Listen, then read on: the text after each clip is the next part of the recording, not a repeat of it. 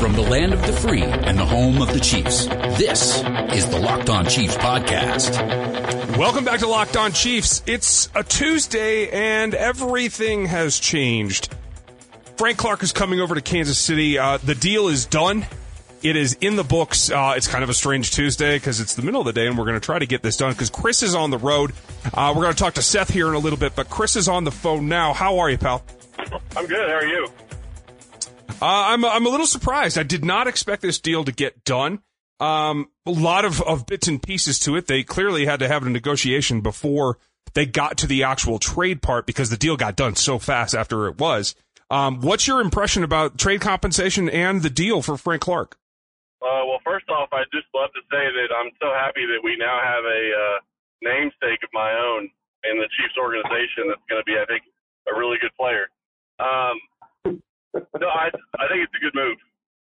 Uh, you look at what they were going to be able to get with the 29 pick, and I tweeted this out, and I and I'll say it again. Uh, you've said, Matt Miller said, Connor Rogers has said, just about anybody you talk to about the draft is there's usually only about 15 to maybe 18, 19 at most guys that you really give a first round grade to. Mm-hmm. The rest of them they get picked in the first round, have second round grades, and you're basically reaching. And to me, I don't think Kansas City was going to get a player that they had a first round grade on. So at 29. So I fully am okay with them giving that pick away, looking at it more in my mind as the second round pick. Um, yeah. Because that's really the type of player you're going to get. And then giving up next year's second which I've seen reported being the lower of whichever two are going to be the pick, which you would have to think is going to be the Chiefs' second round pick next year. Um, that's really like a third this year. So you're giving up a, a second this year and a third this year, kind of, or or you know, if you want to look at it that way, I, I think it's good value. Um, they got an edge rusher, which they sorely felt like they needed, and he really fits their system. Yeah, I agree. And you know, I, I said yesterday or the day before, whenever we last talked about this, that you know I wouldn't have given up 29 for him. I would have given up two twos. Uh, and and I'm okay with that. And that's essentially what they're giving at 29 so low in the first round. Um, you know, I, I still think the market is what the market is, and I'm not going to be too worried about it. But you are giving up the future um, for a, a, young guy to come in and fill a different role for you. But you weren't going to get a better pass rusher for 2019 and probably even 2020. So I'm perfectly comfortable with that. I think really the bigger part of it is. And, and real quick, Clark is 25, will be 26 when the season starts. So mm-hmm. you still are going to have him in the prime of his career. It's not like you're giving him a second contract that uh, he could be out of in four years and be over the hill. He's still going to be 30 years old when uh, the last year of his contract starts.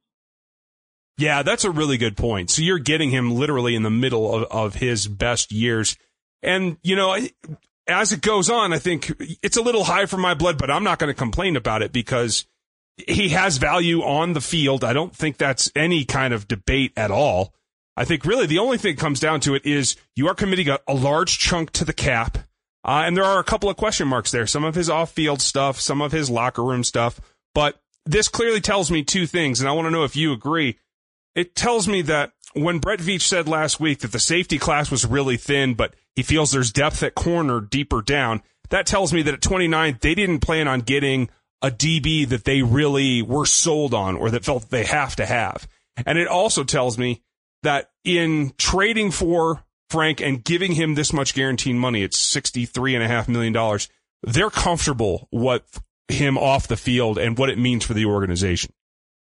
I would say they have to be because you know Clark, and I mean Clark Hunt, would have had to have signed off on this. And you know, you also look at what Frank Clark brings that they didn't have before. Uh, you know, well, I, okay, let me rephrase because they did have something, some of it before. Frank Clark is going to be great at twists and stunts. He has the body size, he has the body type, he has the ability to be used in the way Brendan Daley is going to want to use defensive linemen, and that is huge. Um, people are trying to basically say that they traded away a first rounder and D Ford for Frank Clark. That's not really accurate because D Ford wasn't going to fit this defense, and he was not going to be able to be used the way they want to be able to use their defensive linemen. And that is a very big part of this trade. Yeah, I completely agree. D Ford even played at what 235 is what Terez said he found out last season, and even if he had regained that weight, he's playing at 250. He's not the power four three D end that you want. And like you said, it's not just that he's a defensive end. Frank Clark can move around. Uh, Ogbah can move around. Alex Okafor can move around. Brett Speaks can move. I'm sorry, Breeland Speaks can move around. This gives them that uh, ability to be really, really deceptive in who's coming from where and how they line up this defensive front.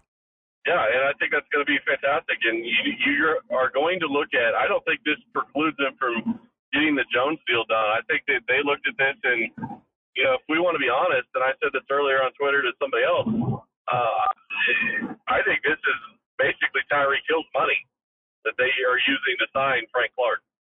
I think if they would well, signed Hill, I don't know that they could get this move done because you're not going to be able to get Jones and Hill and Clark more than likely all under the cap for this year. That could be very true, but I do think it does put some pressure on the team to get Chris Jones done because having Frank Clark with him, next to him in all likelihood as they line up across the field, um, does take some of the pressure off being able to double team Chris Jones. But it also says that he's playing at a similar level for a whole lot less money. So I feel like the pressure to to sign Jones long term is mounting, but I'm sure that that's at the top of the Chiefs list, and I think this may just help expedite getting that done. Well, and I'm and I'm betting that it's done before training camp. I it may not be done before June 1st, but you really shouldn't worry about that because as of June 1st, Kansas City gets another 10 million in cap space, so they're going to be in a great position for that. Uh, so it wouldn't surprise me if Jones doesn't get signed until after they get that extra 10 million, almost 10 million from the Eric Berry release as of June 2nd, I believe. Yeah, I'm interested to see the structure. It will certainly help in the first year, and we'll see where it escalates from there. But um, overall, I think a, a, great get on the field and one that I think is probably limited in its uh, risk off the field based on what they've done their due diligence. Although it is a little bit worrisome that the Seahawks are ready to move on so readily, but hey, it is what it is and the market is what it is. Are you happy overall? Yeah, I'm happy overall. I do think that, you know, the Seahawks are looking at it and saying, okay, well, we just paid Russell Wilson $140 million. Uh, we can't afford to pay Frank Clark what, what he wants. And they value things differently. They aren't in a position where uh, they're going to be trying to compete for a Super Bowl, but you can't look at that roster and tell me it's Super Bowl or bust this year. Um, I don't think the I think the Seahawks are a good team, but I don't think they're a great team. Kansas City has the ability to be a great team, and this to me means they're pushing everything all in. I'm not going to be shocked if the Chiefs still end up picking in the first round. Yeah, they still have the firepower. Two first, uh, two sorry, second round picks as well as that third that they've improved. So there's still firepower to get up there. I'll be interested to see what happens. But folks, we're going to take our break. And we're going to let Chris get back on the road. Uh, and we'll be back in just a second and see what Seth has to say. The Athletic Matrix Draft Guide from Rogue Analytics is available now, and we've got a special discount code for our listeners. At checkout, enter the code LOCKED ON to get your discount. Go to rogueapc.com. That's R-O-G-U-E-A-P-C.com and get the Athletic Matrix draft guide for the 2019 NFL draft. So we're going to dig into it now that Seth's available. You know, both of us work day jobs and this is really inconvenient. I just want to say for the Chiefs front office to do this right in the middle of the day here, but Frank Clark's going to be a chief. Uh, instant reaction. We'll, we'll start just a player a fit on the field. Seth, how do you feel about it? Um, I'm I'm sifting through his film right now. Um, I'm only I'm only about a game and a half in, so you know it's not uh, you know it's nothing dispositive, right? Because if you've got anything less than about between four to six games, you just don't know. Um, because consistency is what matters, not you know the first thing that you see, right? Um, but what I'm seeing so far is a really really good player. Um, there are a lot of people who I think are going to be upset about the level of compensation, and I have no comment on that yet because I just don't know. Not through enough film. But I see a guy who is strong rushing the passer from various places, um, and he's also very strong run defender as well. He really he is your classic high level defensive end. Yeah, I, I think it's a great fit. Uh, the Seahawks are, you know, after the Chiefs are one of the teams that I follow. I, I used to live out there and that kind of thing. So, um, he is he is all that that he's been purported to be on the field. Um, he's been more consistent than D Ford. He's been more productive in D Ford over the last three year gap. Yes, there are some preconditions, but on the field, the fit in this defense, I, I, assume that this is Spagnuolo's preference and that's what's driving this whole process because I think the, the draft compensation is overboard, but we'll get to that in a minute. But on the field, he's going to make this particular team better. But here's my only question. Breeland Speaks, Ogbah, Okafor, Jeremiah Ocho. Uh, who's going to play D end across from him? And who are you going to sit that you just spent money on? Uh, I think Okafor is going to play across from him. Um, I, I think I think that's that's your group right there. Um, I think you're going to have Okafor, Nnadi, Jones, and Frank Clark, and that's a really really strong defensive line. And are you happy with that though? Because that's my question. That's giving up on Breeland Speaks basically. I don't have much of an issue with that. I don't, I'm not someone who believes sunk cost. I think of these things in business terms, right? I don't think sunk cost should affect future decision making. They've had a lot of good things to say about Breeland Speaks. Maybe they'll move him on the interior on pass rushing downs. Maybe they'll do this. Maybe they'll do that. But obviously this says they don't think Breeland Speaks is a star in the making or a key component in the making, right? I mean, that, that's a fair way to read it. Yeah. And that's how I'm reading it too. Like this is, this is not judgment, but this is the current situation you got to get to the Super Bowl before you have to do Mahomes' contract. I mean, we're talking 100 million guaranteed minimum, right? So mm-hmm.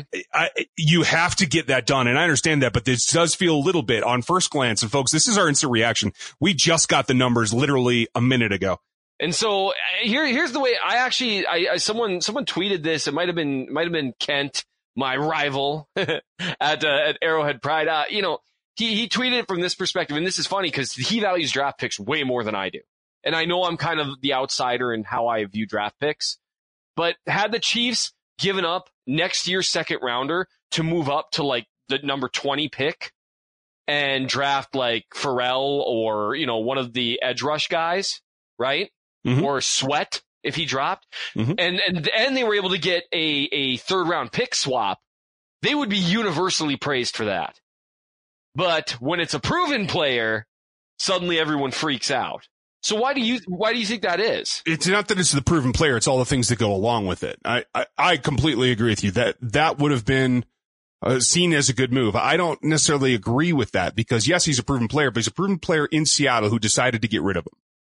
There are off-field issues. There's a huge contract, and here's the bigger issue about the contract: you're going to pay him, and folks, we did get the numbers: 105 over five, 63 and a half guaranteed. What does that say to Chris Jones? I don't know if it really says anything to Chris Jones right now. Oh, I disagree. I think it says a lot. It is coming his direction because he's a guy who's going to got got to get the next big contract on this defense. Mm-hmm. And I think that's that makes things more difficult. Obviously, we don't know about Tyreek Hill.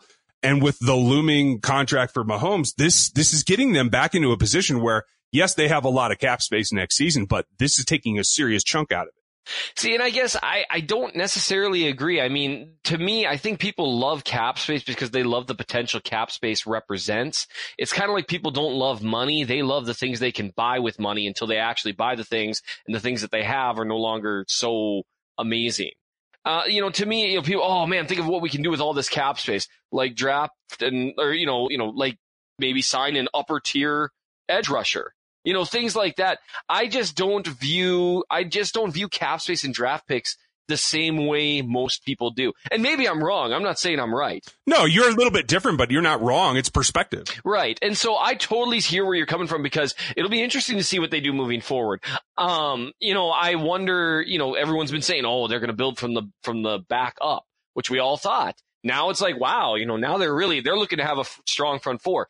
The thing is, Spagnuolo's best defenses always had strong pass rushes, right?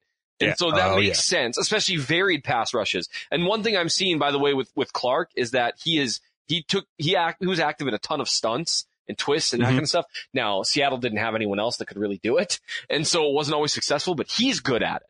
And so there's a lot yes. going on here. Um, I just and I, I said the same thing yeah. on Twitter. It is nearly a perfect fit on the field. Right. So it gives them the ability to be what, like you said, that to have a strong pass rush, which Spags usually needs. And it does echo back to what we heard from Brett Veach in his conference call earlier this offseason, what we heard last week in his pre-draft press conference. about the fact that they are going to, they were reported to be looking to, to solidify the pass rush pre-draft and look at the secondary in the draft. So it all chimes along. And especially with the fact when he, he said last week that the safety class in particular is thin. Mm-hmm. Uh, and that's really all that's going to be there. So I, I think what they're going to be targeting is somebody that they feel is a second round value at the cornerback or a safety position that they feel they can bolster what they need to do without having to spend a first round pick. You know what? I can't disagree with a single thing you just said. and, right? and that's the thing. People were probably all excited to listen. Oh my goodness, Seth and Ryan are finally disagreeing about something.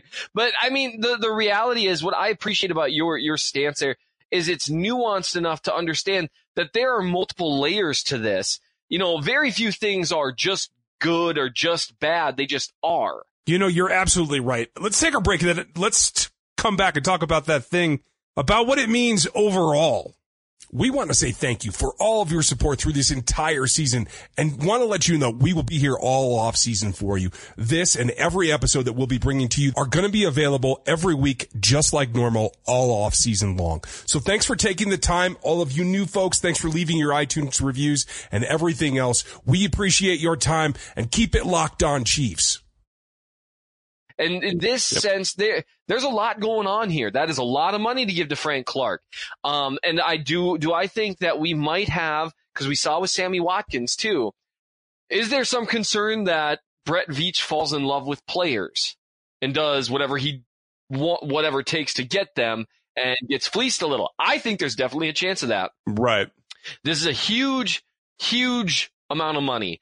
And, you know, an argument could be made, well, you know, maybe they would have been better off just sticking with Houston and Ford, you know what I mean, and running it back.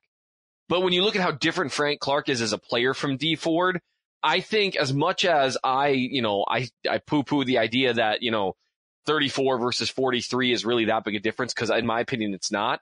Clearly they are not interested in a Dee Ford type of defensive end. No because no, and Dee Ford isn't a defensive end, right? Well, and yeah, and Clark, you know, Clark does not play like him at all, isn't built like him at all. Neither is Alex Okafor, and both of them are much more towards Justin Houston, only you know bigger. And so I, there's a lot going on here. I again, until I get through the whole film, we'll have to record a, a second episode. Just like once I've gone through, I'm going to try to go through. I think six to eight games. Um, I want to see how he does against elite competition and against mediocre mm-hmm. competition because both matter.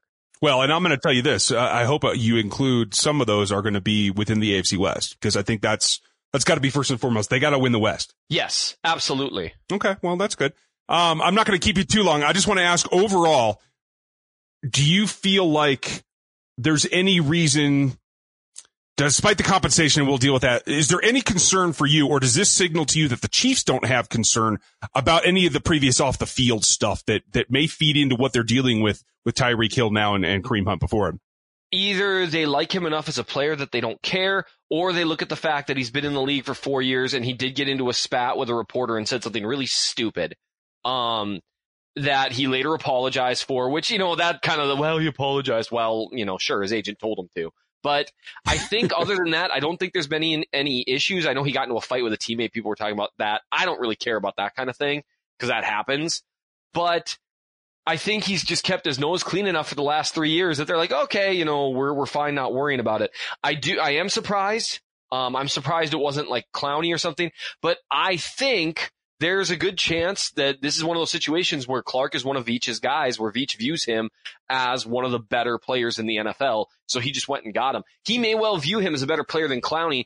And based on what I'm seeing so far, I can see why he'd think that way. Cause Clark, let me tell you, at least based on the what I've watched so far, he's a much more nuanced pass rusher than Jadeveon Clowney. Oh, I completely like, agree. He pass, he pass rushes with a plan, and I love that. He has an incredible variety of moves. Well, and I'll tell you what else. He's able to adapt on the go better than Clowney as well. I wouldn't have even been interested in Clowney. And I, I think I like Clowney better than you do, but I do think Clark's a superior player based on what I'm seeing so far. Well, I think the Chiefs got what they think is best for them. You know, we can talk about the compensation stuff after you've looked at the film and, and, you know, it is what it is. So, folks, thank you for your time today. Seth's got to run. He's got work to do, and so do I. So, thanks, bud. I will talk to you later. That sounds great. So, this news clearly changed our schedule for the week. Uh, we're going to look tomorrow uh, as this show replaces what we were going to do today. Tomorrow, we'll be looking at what's going to go on. Uh, the guys that are on the draft board for day three, that's rounds four through seven. I'll go through that real quick, and we will probably have some predictions as to what's going to happen now that the Chiefs have given up 29, uh, still have two picks in the second round, and they have some options in front of them. So, uh, let us know what you think. Are you happy with this trade? Hit Locked On Chiefs on Twitter and let us know. Uh, appreciate you guys listening, and we will be back with you tomorrow. Tune in for part three of the draft board. And uh, it's almost here, folks. Time for the draft. Thank you. We'll talk to you then. Subscribe to the show on iTunes or Google Play. Follow the show on Twitter at Locked On Chiefs. Check out my work at RGR Football on YouTube, Chris's work on LockedOnChiefs.com, and all of Seth's film analysis at TheAthletic.com. Thanks for listening.